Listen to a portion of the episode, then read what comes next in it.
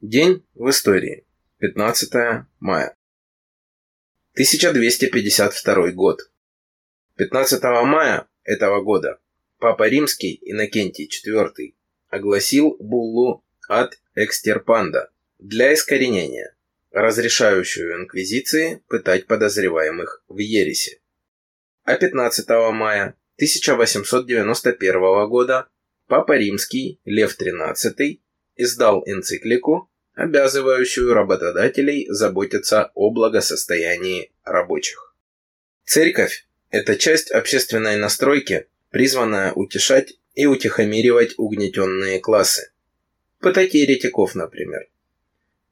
Или демонстративно уговаривать буржуя не пить последнюю кровь из рабочих. Типично поповский метод, заметьте. Результата он, разумеется, не дал никакого.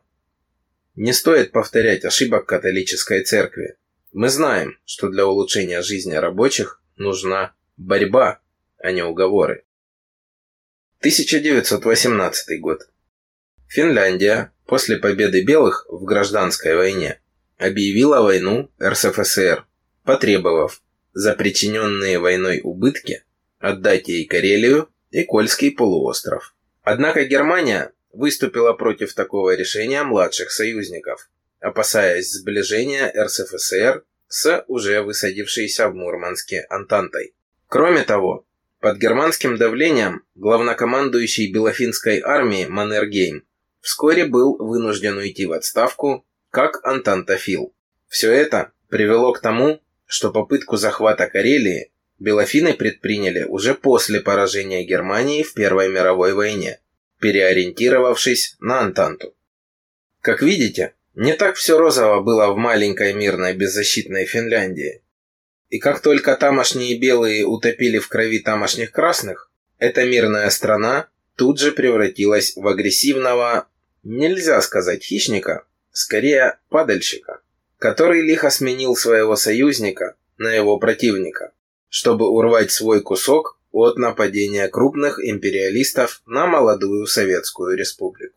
Вспомните об этом, когда вам снова начнут вешать на уши лапшу про СССР-агрессора, напавшего на мирную, добрососедскую страну.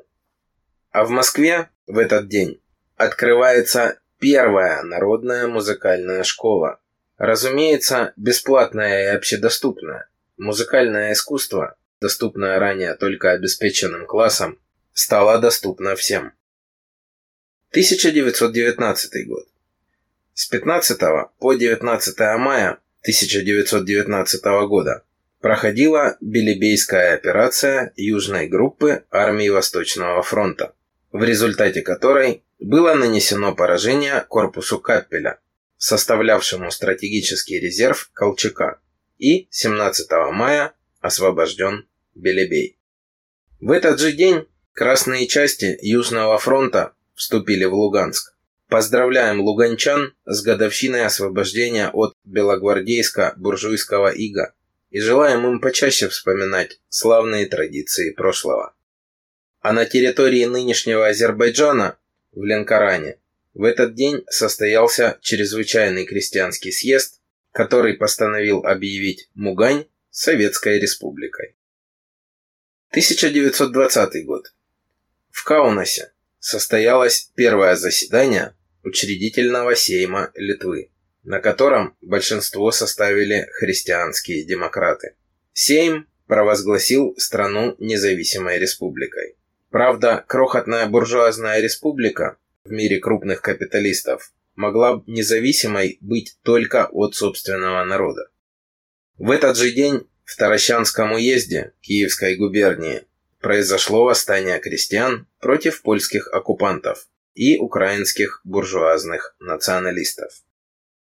1921 год. Конгресс штата Нью-Йорк дал право местным властям вводить цензуру на танцы и танцевальные костюмы. Тогда Америка еще пыталась примирить буржуазные свободы с принятой в обществе моралью.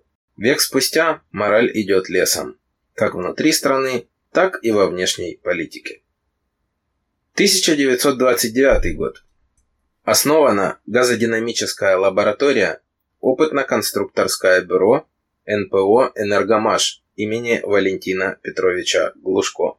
Сейчас это научно-производственное объединение медленно умирает вместе с ракетостроением. Буржуазии ни наука, ни космос больше не нужны. 1930 год. 15 мая Валериан Куйбышев и Генрих Егода подписали циркуляр Высшего Совета Народного Хозяйства и Объединенного Государственного Политического Управления об использовании на производствах специалистов, осужденных за вредительство. Циркуляр положил начало так называемым «шарашкам», что формулировалось так. Использование вредителей следует организовать таким образом, чтобы работа их проходила в помещениях органов ОГПУ. Судя по тому, что и сами шарашки работали хорошо, а коллективы изобретателей, бывших руководителей и ведущих инженеров, которых изолировали от работников в шарашках, еще лучше. Мера была вполне адекватной и своевременной. История советской авиации это хорошо показывает. В этот же год, в этот же день, постановление ЦК ВКПБ о создании на востоке второго основного угольно-металлургического центра СССР. Типично предвоенная мера, направленная на то, чтобы не лишиться стратегических материалов, угля и металла, в случае нападения с запада. За 10 лет до войны. А теперь расскажите мне еще раз, что войны никто не ждал и к ней никто не готовился. 1932 год.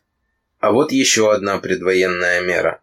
15 мая 1932 года была создана Военная Академия Химической Защиты. Ее формирование обуславливалось интенсивной подготовкой государств фашистского блока к развязыванию мировой войны с использованием химического оружия. Это определило необходимость обеспечения надежной противохимической защиты Красной Армии и технического перевооружения химических войск. Для решения этих задач требовались специалисты, военные химики высшей квалификации. Подготовка их в Академии считалась одним из важнейших мероприятий по укреплению обороноспособности нашей Родины в предвоенные годы. За годы существования Академии и войск радиационной, химической и биологической защиты для вооруженных сил подготовлено около 10 тысяч офицеров и свыше 5 тысяч специалистов химической промышленности. Свыше 30 выпускников Академии удостоены звания Героя Советского Союза, 8 – Героя Социалистического Труда и 5 – Героя Российской Федерации. Но наступили демократические времена. 1 августа 2006 года Военная академия радиационной, химической и биологической защиты имени маршала Тимошенко переведена из Москвы в Кострому. Естественно, квалифицированные кадры туда из Москвы ехать не пожелали. Уровень преподавания резко упал, так же как и количество готовящихся специалистов. 1934 год. Вышло постановление ЦК ВКПБ и СНК СССР о преподавании отечественной истории в школах СССР. Да, до 1934 года преподавания истории в школах не было. История царей и помещиков бесполезна. Ее знаниям можно только перед дураками козырять, а история трудового народа еще не была написана. Как только были подготовлены учебники истории, рассматривавшие происходящее с классово верной позиции, было начато преподавание истории в школах. В этот же день в буржуазной Латвии произошел переворот, организованный премьер-министром Карлисом Улманисом и военным министром Янисом Болодисом. После переворота в стране был установлен профашистский режим, ориентированный на Германию. 1935 год. Состоялось торжественное открытие первой линии московского метрополитена и началось регулярное движение четырехвагонных поездов. Линия шла от станции Сокольники до станции Парк культуры с ответвлением на Смоленскую. 1940 год. Приказом наркома ВМФ Николая Герасимовича Кузнецова за номером 238 отдельная специальная стрелковая бригада КБФ переформирована в первую особую бригаду морской пехоты. Бригада насчитывала около двух с половиной тысяч человек. В ее составе имелось специальное подразделение боевых пловцов, легководолазов, численностью в 40 человек. Боевое окрещение бригада получила в связи с прорывом немецких войск в Эстонию 9-15 июля 1941 года. Сводный отряд морской пехоты участвовал в ликвидации прорыва в районах Мария-Маа, другой отряд вел бои севернее Пярну удерживая позиции до середины августа 1941 года. 27 августа 1941 года остатки бригады были эвакуированы из Сталина, и 29 августа 1941 года бригада прибыла в Кронштадт, насчитывая только 543 человека. В начале сентября 1941 года бригада была направлена в Красное Село, с задачей разгромить войска противника, прорвавшиеся сюда. Без подготовки бригада атаковала противника в Красном селе, перешла в рукопашную и смогла выбить части противника из первой полосы обороны. Вместе с моряками в рукопашной участвовал и маршал Ворошилов, который в этой атаке получил ранение. В боях бригада понесла невосполнимые потери и 12 ноября 1941 года была расформирована. Так в муках рождалась героическая советская морская пехота. 1941 год. Немецкий самолет «Юнкерс-52» вторгся в советское воздушное пространство и незамеченным приземлился на центральном аэродроме в Москве возле стадиона «Динамо». Как видите, у Матиаса Руста перелетевшего в 1987 году границу СССР и посадившего свой самолет на Красной площади, был предшественник, фашист. И летал он с вполне конкретной целью – проверить боеготовность противовоздушных войск. Руста пожалели или не хотели портить отношения с будущими партнерами? 1942 год. Началась оборонительная операция партизан Южного массива Брянских лесов против карательной экспедиции в составе пяти пехотных дивизий, полицейских частей, 120 танков и авиации. В этот же день состоялся первый полет экспериментального советского реактивного самолета Би-1. Летчик Григорий Яковлевич Бахчеванджи. С началом Великой Отечественной войны Григорий Яковлевич добровольно ушел на фронт. В составе 402-го истребительного авиационного полка участвовал в обороне Москвы. Совершил 65 боевых вылетов на самолете МиГ-3, провел 26 воздушных боев. Сбил лично два вражеских самолета и три в группе. В августе 41 года летчику присвоили воинское звание «капитан» и откомандировали на базу НИИ ВВС в город Свердловск, ныне Екатеринбург, для испытания первого реактивного истребителя Би-1. 20 февраля 1942 года при испытательном запуске двигателя Би-1 на стенде произошел взрыв. Струя азотной кислоты под давлением попала в лицо ведущему инженеру Арвиду Владимировичу Палло. Головка двигателя, сорвавшись с креплений, пролетела между баками с азотной кислотой и ударилась о бронеспинку сидения пилота, сорвав крепежные болты. Григорий Бахчеванжи ударился о приборную доску и рассек лоб, но, несмотря на произошедшее, от продолжения испытаний не отказался и, вернувшись из госпиталя, более активно включился в работу. Уже 15 мая 1942 года легендарный летчик выполнил первый полет на Би-1 с работающим жидкостным ракетным двигателем.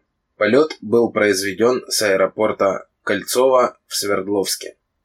Погиб Бахчеванжи 27 марта 1943 года во время очередного испытательного полета. Похоронен на кладбище поселка Малый Исток недалеко от аэропорта Кольцово. 1943 год. Официально распущен Коминтерн, Третий интернационал. Это была уступка истекающего кровью в боях с фашистами Советского Союза западным союзникам, которые уже почти два года обещали открыть второй фронт.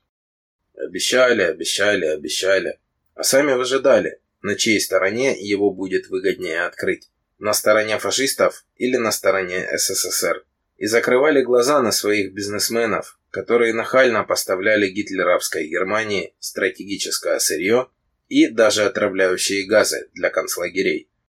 Буржуазные союзники, они такие партнеры. 1946 год. Президент США Трумэн подписал кредит на 3,75 миллиардов для Британии.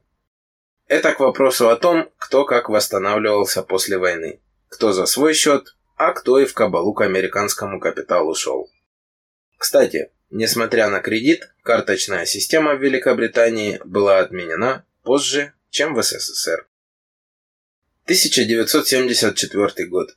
Опубликовано изложение постановления ЦК КПСС о мерах по дальнейшему улучшению организации отдыха пионеров и школьников. 1996. В Петербурге на Левашовской пустоши открылся мемориал-памятник жертвам сталинских репрессий. Хотя в этом году, спустя 4 года после введения свободных, нерегулируемых государством цен на товары, в том числе продовольствие, впору уже было ставить памятник жертвам перестройки. А через два года, в 98-м, страну захлестнет кризис. Черная безработица, беспросветная нищета. 1999. 15 мая 1999 года в Российской Госдуме состоялось голосование по вопросу об импичменте президенту Ельцину. Это была вторая попытка. Первая состоялась в 1993 году. Обе провалились. Ельцин не был отстранен от власти. Ушел сам. Но все эти попытки были борьбой внутри сформировавшейся в России буржуазии между двумя ее группами. Трудящиеся, утратившие классовую позицию и классовое чутье, и допустившие формирование в стране этой самой буржуазии, до сих пор не могут осознать случившегося и надеются на то, что перемена сидельца в главном кресле страны что-то изменит к лучшему. Но никто не даст нам избавления. Ни Бог, ни царь и ни герой. Добьемся мы освобождения своею собственной рукой. В любой день любого года историю делают трудящиеся, а не правители и прочие нахлебники. Помните об этом всегда. Будьте творцами истории, а не ее жертвами. Однажды у трудящихся это уже получилось.